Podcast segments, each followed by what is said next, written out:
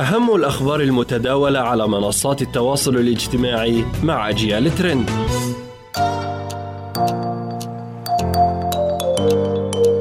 وزارة السياحة والآثار الفلسطينية في قطاع غزة تعلن اليوم عن اكتشاف تمثال كنعاني عثر عليه. من قبل أحد المواطنين أثناء فلاحته لأرضه بمنطقة الشيخ حمودة في خان يونس. التمثال الكنعاني يعود للمعبودة الكنعانية عناه وهي آلهة الحب والجمال والحرب وفق الميثولوجيا والعقيدة الكنعانية. وتلقب بالمنتصرة والسعيدة يعود تاريخها إلى 2500 سنة قبل الميلاد. يبلغ طول التمثال 22 سنتيمتر ومصنوع من الحجر الجيري وبرأس متكامل دون جسم ملتصق بالرأس تاج الأفعى الذي كان يستخدم عند الآلهة كرمز للقوة والمنعة.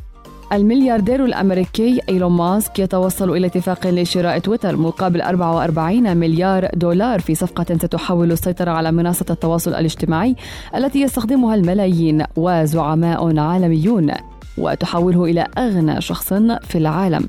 في حين قالت صحيفة وول ستريت جورنال إن ماسك يعتزم إجراء تغييرات جوهرية في تويتر في المقابل. ذكر أيضا البيت الأبيض ذلك.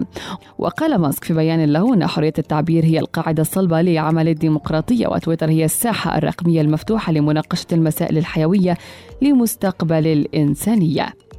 وبذلك صعدت أسهم تويتر نحو 6% عقب الاتفاق وك... وقالت وكالة بلومبرج أن سعر السهم في صفقة إيلون ماسك مع تويتر أصبح أعلى بنسبة 38% مما كان عليه مطلع الشهر الجاري. وبالجدير بالذكر أن إيلون ماسك هو أغنى رجل في العالم إذ تقدر مجلة فوربس ثروته ب 296 مليار دولار ولديه في تويتر 83 مليون متابع.